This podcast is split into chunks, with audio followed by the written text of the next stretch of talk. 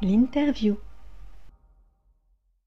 Bonjour Sébastien Grasset, euh, je vous présente, vous êtes membre du directoire et directeur de l'asset management chez Horis Gestion et nous allons parler aujourd'hui d'un de vos fonds maison qui est le Horis Diversified Beta, qui est un fonds patrimonial mais qui ne l'empêche pas, si j'ai bien compris, d'être très réactif. Comment vous pouvez euh, définir en un mot l'ADN de ce fonds? Oui, merci. Merci Alexandre euh, de m'accorder cette interview. Bonjour.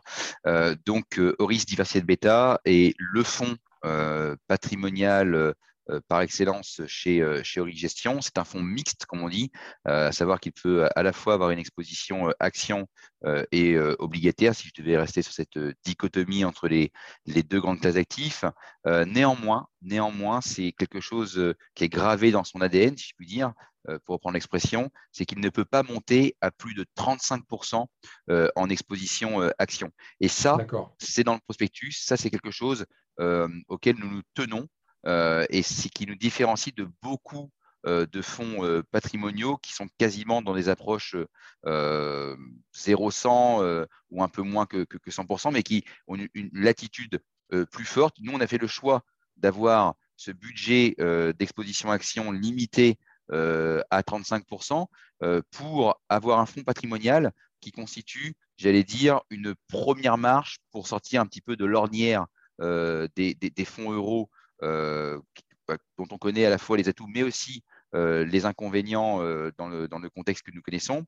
Et donc, l'idée, voilà, c'est de proposer quelque chose de patrimonial avec un cahier des charges très clair, très intelligible. C'est-à-dire de dire, voilà, j'investis dans Horis Diversity Beta, je sais que j'ai maximum 35% euh, d'exposition euh, action. Je sais également qu'il euh, n'y aura pas d'exposition aux, pays, aux pays émergents. Donc j'ai quelque chose qui est très clair face à moi, avec plutôt une zone de travail qui va être l'Europe et les États-Unis.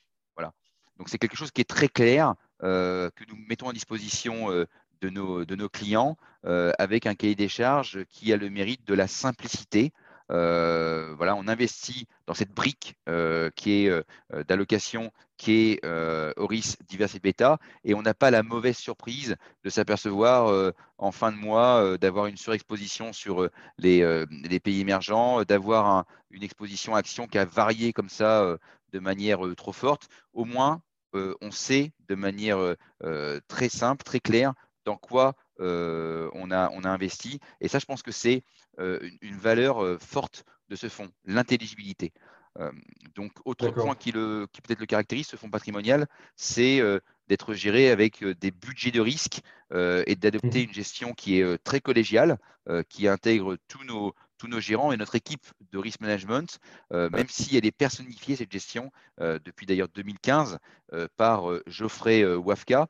Geoffrey Wafka, qui est notre CIO, notre directeur des gestions. Donc, c'est lui vraiment qui est le timonier euh, sur, euh, sur ce fonds, mais il se nourrit euh, de notre approche très collégiale et il se nourrit aussi d'une approche en termes de risk management. Donc, ça, c'est quelque chose auquel nous tenons beaucoup chez Horis. Alors, on va parler de cette poche, on va parler de poches, on va parler de la poche action un peu plus en détail, un peu, un peu de la poche et aussi de la poche obligation. Donc, la poche action, vous me disiez capée, entre guillemets, à, 35%. Et on en parlait dans une précédente interview vous me disiez qu'il y avait un, fil rouge alors, je ne sais pas si c'est encore le cas, un fil rouge dans le luxe et la tech notamment, où on peut retrouver des, dossiers, euh, on va dire, de, croissance. Et, justement, sur ces thématiques, on s'interroge beaucoup en ce moment. Est-ce que les degrés de, valorisation ne sont pas trop élevés? Est-ce que vous aurez la réactivité nécessaire? Comment tout ça se passe? Alors, merci beaucoup pour la question parce que euh, typiquement, là, ce sont des, thématiques qu'on a euh, euh, moins travaillées récemment pour, pour les, justement les, bonnes, la bonne raison que vous venez, vous venez d'énoncer. Et on a cette flexibilité. C'est-à-dire que on, là, aujourd'hui, au moment où je parle, alors même si les performances passées ne préjugent pas des performances futures, hein, il, faut bien le, rappeler, le fonds a de très bonnes performances si on le compare à, à, à un peer group que je l'ai je laisserai le soin de, créer par, les personnes qui, vont regarder cette vidéo.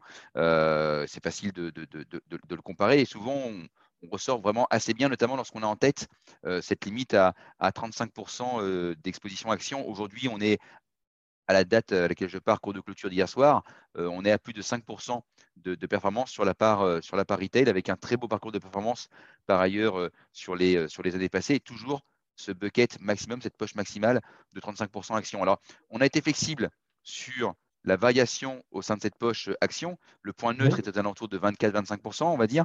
Euh, mais on a travaillé, je, regardais en préparant cette interview, euh, je me suis replongé dans les, dans les variations actions, euh, dans les rapports de risque que, je suis avec l'équipe de risk management sur le fond. Et on a varié de 10 à 35% d'exposition action. À date, on est à 35% on est au maximum de, l'exposition action, mais ça a pu varier, on a pu descendre à 10%. Et en termes de, secteurs, de facteurs, on est aujourd'hui sur les États-Unis, euh, on estime qu'il euh, vaut mieux travailler des sociétés de croissance pas trop chères, je puis dire, par rapport aux problématiques de, valorisation. Alors Google, ça reste encore euh, acceptable. Ralph Lauren, ça peut également être, être regardé. D'ailleurs, ça l'est dans le portefeuille. en Europe, on va plutôt être sur de la value aujourd'hui sur l'Europe. On va profiter de ce qu'offre le vieux continent en la matière, donc par exemple Total ou Unicredit. Euh, sont des exemples que je pourrais, euh, citer. Mais on voit bien qu'on on, varie euh, en termes d'allocation factorielle, puisqu'on est doté d'outils pour pouvoir mesurer cette allocation factorielle et selon nos convictions de gestion et nos outils d'aide à la décision en termes d'allocation et nos comités, hein, nos comités qui sont très, très, très pour le coup collégiaux, hein, c'est le problème d'un comité, on, a vraiment cette approche de réflexion globale et se dire voilà, on va déterminer une ligne directrice et on ne va pas hésiter à bouger les lignes en termes d'allocation factorielle. Donc effectivement, on a bougé, euh, on a pu euh, euh, comme ça, je pense, de manière assez habile, sentir, alors non pas les prédits, hein, ce serait très prétentieux de dire qu'on a prédit les rotations factorielles, il y en a eu pas mal de growth to value, de value to growth durant, durant l'année qui, qui, va se finir. on les a en tout cas bien prises en les détectant euh, suffisamment tôt et en regardant les fondamentaux, en se disant oui, il y a quelque chose qui est en train de se passer, il faut changer euh, l'allocation factorielle du fonds. Et ça, c'est quelque chose de, qui, qui, dans l'ADN de la flexibilité euh, d'Oris Diversité Beta et qui est plutôt bien apprécié par nos partenaires. D'accord, donc voilà pour la partie poche action. Si on en vient maintenant à la poche obligation, ce qui serait intéressant de se demander, quelle est la variété des produits traités?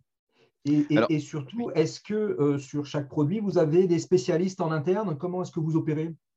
Oui, merci pour la, pour, la question. Effectivement, l'autre partie, du coup, parce qu'il y a 35% max d'actions, donc euh, à quoi on a affaire à côté? Donc, on a affaire à, la classe d'actifs euh, obligations et taux. J'insiste bien sur les, sur les deux. C'est-à-dire que, même, pour être plus puriste, je dirais même crédit taux. C'est-à-dire que mhm. l'obligataire, c'est à la fois du crédit, mais aussi les taux. On, on voit bien que dans le contexte qui, qui, actuel, euh, le sujet euh, des taux est un, est un sujet, hein, même si euh, on peut se poser des questions sur les variations, notamment des, des taux longs, des taux longs US. Hein, ça, ça, ça, a pu moins bouger qu'on aurait pu, en tout cas que d'aucuns aurait pu le prédire. Euh, il y avait beaucoup de Cassandre sur le, sur le sujet. Hein. Souvenons-nous euh, euh, l'été dernier, comme on dit. mais force de constater, en tout cas, qu'il y a des mouvements. il y a des mouvements assez violents d'ailleurs hein, sur, sur le 10 ans US, si je devais citer que, que le 10 ans US. Donc, il faut pouvoir saisir aussi ces mouvements. Alors, le crédit, c'est bien. Saisir les mouvements de taux, c'est mieux, j'allais dire. Donc sur la partie obligataire, on va travailler à la fois la classe active crédit et la classe active des, des taux. Sur la partie crédit, euh, aujourd'hui, on est très diversifié. Le maître mot, euh, d'ailleurs, en, gestion pour nous, hein, je le rappelle souvent, c'est la diversification. Euh, diversification, d'ailleurs, en global, si je prends un peu de recul par rapport au crédit, à l'obligataire et au taux, en global, aujourd'hui, on va avoir entre 80 et 100 lignes en portefeuille. Je ne crois pas dire de bêtises en disant qu'aujourd'hui, on est à peu près à un peu moins de 90 lignes sur Horis Diversité Beta, à la fois en action et en, et en obligation. Donc, on voit bien qu'on est assez diversifié et c'est important et ça le restera. Et sur l'obligataire, on ne va pas hésiter à travailler tous les segments du marché obligataire. Le marché obligataire est très riche. les subordonnées financières, bancaires, assurantielles, le high yield d'entreprise, les hybrides corporate. Aujourd'hui, on va vraiment, j'allais dire, regarder tous les sous-segments du marché obligataire comme on le fait pour nos, fonds obligataires. Hein, euh, pour répondre à votre question, on a effectivement des spécialistes euh, obligataires dans la maison. Geoffrey euh, Wafka, le CIO, a géré pendant longtemps un fonds de, subordonnées financières et, des corporate. Donc, il a une expertise en la matière. Thomas Judici, a une expertise chez nous obligataire multisegment, Stéphane Chossa également. Donc on voit bien qu'on peut se nourrir comme ça de ces, de ces experts. Le risk management qui fait un suivi du risque de crédit et un suivi des taux également aux côtés de l'équipe de l'équipe de gestion. Donc, on a sur la partie obligataire, si je compte les personnes qui sont à la manœuvre, on a cinq personnes qui se réunissent à minima tous les mardis en comité crédit. comité crédit qui parle d'obligations au sens large, hein, donc la partie crédit et la partie, la partie taux, pour pouvoir prendre les bonnes décisions et aller prendre les bons sous-segments du marché obligataire. Donc on voit bien aujourd'hui que par exemple les, les subordonnées financières offrent une relative value toujours assez intéressante par rapport, euh, par rapport au high yield. Euh, les hybrides corporate euh, qui apportent un, rendement aussi qu'on estime encore intéressant. Donc, on va pouvoir travailler les AT1, les subordonnées d'assurance, le high yield, les hybrides corporate. Voilà, on est très large dans notre approche, encore une fois, en étant opportuniste dans le bon sens du terme. D'accord. Côté, côté performance, où on est en sachant que pour un fonds euh, dont l'ambition, c'est vraiment de s'adapter au, cycle économique, euh, j'imagine qu'il s'apprécie dans la, dans la durée, justement. Euh, où en est-on sur ces performances? Alors, sur les performances, à date, cours de clôture d'hier, on est à plus de 5% euh, de performance year to date. Euh, c'est quelque chose qu'on estime pour un fonds avec une limite d'exposition action euh, à, 35%, une vraie diversification en termes de nombre de lignes et cette agilité comme étant, j'allais dire, bien. alors, j'aimerais rappeler que les performances passées ne préjugent pas des performances futures, hein, il faut toujours l'avoir en tête, mais si on regarde les performances passées également, on a fait une très belle année 2019 hein, dans un marché qui était certes porteur, mais qui, a bien été travaillé par les équipes. En 2020, on a bien tenu, hein, on, a, fini en performance positive avec une allocation qui a été prudente pour le, coup pendant un moment lié à la, crise. de la, de la Covid-19. Donc, on a, j'allais dire, c'est un, fonds qui n'a pas connu d'accident de parcours, mais c'est normal, j'allais dire, sans prétention aucune. C'est parce que, un, euh, il y a plusieurs jus de cerveau à la manœuvre. Euh, deux, notre CIO euh, Geoffrey Wafka, qui est le timonier qui, agrège toutes ces données et, les réflexions collégiales, bah, vraiment cette discipline de travail en termes de diversification. Ça permet d'éviter tout ce qui est risque de concentration, risque idiosyncratique, en tout cas de le diminuer fortement. donc c'est tout ça qui, participe à cette génération de, bonnes performances pour un fonds, encore une fois, rappelons-le, qui est limité à 35% d'exposition action et qui n'a pas d'exposition sur les, sur les, pays, euh, les pays émergents. Donc, euh, un fonds très, très lisible, très facile à, suivre, très facile à expliquer aussi à, un client final, finalement. Donc, un fonds dont les performances, finalement, euh, viennent flirter, entre guillemets, avec les performances de fonds qui sont réputés plus, plus flexibles, finalement, quand je regarde un petit peu le paysage. Pour vos clients CGP, par exemple, c'est quelque chose que vous poussez en allocation cœur, c'est ça? Absolument, c'est euh, pour euh, les clients CGP une manière euh, d'avoir ici une unité de compte, une UC, euh, pour sortir, comme je le dis souvent, de, l'ornière des, fonds euros en se disant voilà, j'ai pas l'énième fonds diversifié, flexible, euh, pseudo-patrimonial qui va avoir une liberté plus ou moins bien travaillée. j'ai pas de mauvaise surprise, sans citer de, nom de la place, parce que un, ça ne se fait pas et c'est pas ce que nous faisons chez Gestion, mais il y a encore récemment hein, des fonds qui s'affichaient comme européens et on a, on a eu la mauvaise surprise euh, puisqu'on fait des suivis euh, très réguliers, de voir qu'en portefeuille, il y avait de l'émergent.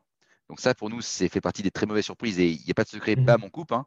Euh, on a un suivi d'ailleurs très fort en la matière en, termes de multigestion et souvent ça nous amène à avoir des surprises. Et on voit beaucoup de fonds patrimoniaux qui sont finalement des sortes de cartes blanches ou des fonds qui se disent contraints et qui ne le sont pas dans la réalité parce que les contraintes commerciales marketing sont certes affichées mais elles ne correspondent pas aux contraintes prospectus. Nous, il n'y a pas de secret. Les contraintes prospectus sont les contraintes de la, de, de, la réalité. Donc, au moins, un client CGP peut dire voilà, ou Family Offices, euh, ou même un institut d'ailleurs, on a des institutionnels qui s'intéressent à ce fonds, en disant au moins je sais ce que j'ai, je sais ce que je peux avoir en portefeuille avec, ce, avec ce fonds. Et donc, ça permet effectivement, à, notamment au CGP, de dire voilà, euh, cher client, je value euh, une partie de, de vos avoirs via cette UC, très claire, très intelligible, dont la limite d'exposition action et est assez mesuré. Donc, ça permet comme ça d'avoir une première brique, une première unité de compte dans une allocation globale. Donc, ça s'inscrit dans une allocation globale comme quelque chose de en fond de portefeuille, j'allais dire, qui va faire son travail. Eh merci, merci Sébastien pour tous ces éclairages très intéressants sur Horis Diversified Beta. Donc, je rappelle, vous êtes membre du directoire, directeur de l'asset management chez Horis Gestion, Sébastien Grasset. Je vous souhaite d'excellentes fêtes de fin d'année. Merci pareillement. Je vous souhaite à tout le monde et à vous également. Au revoir, Sébastien. Merci beaucoup.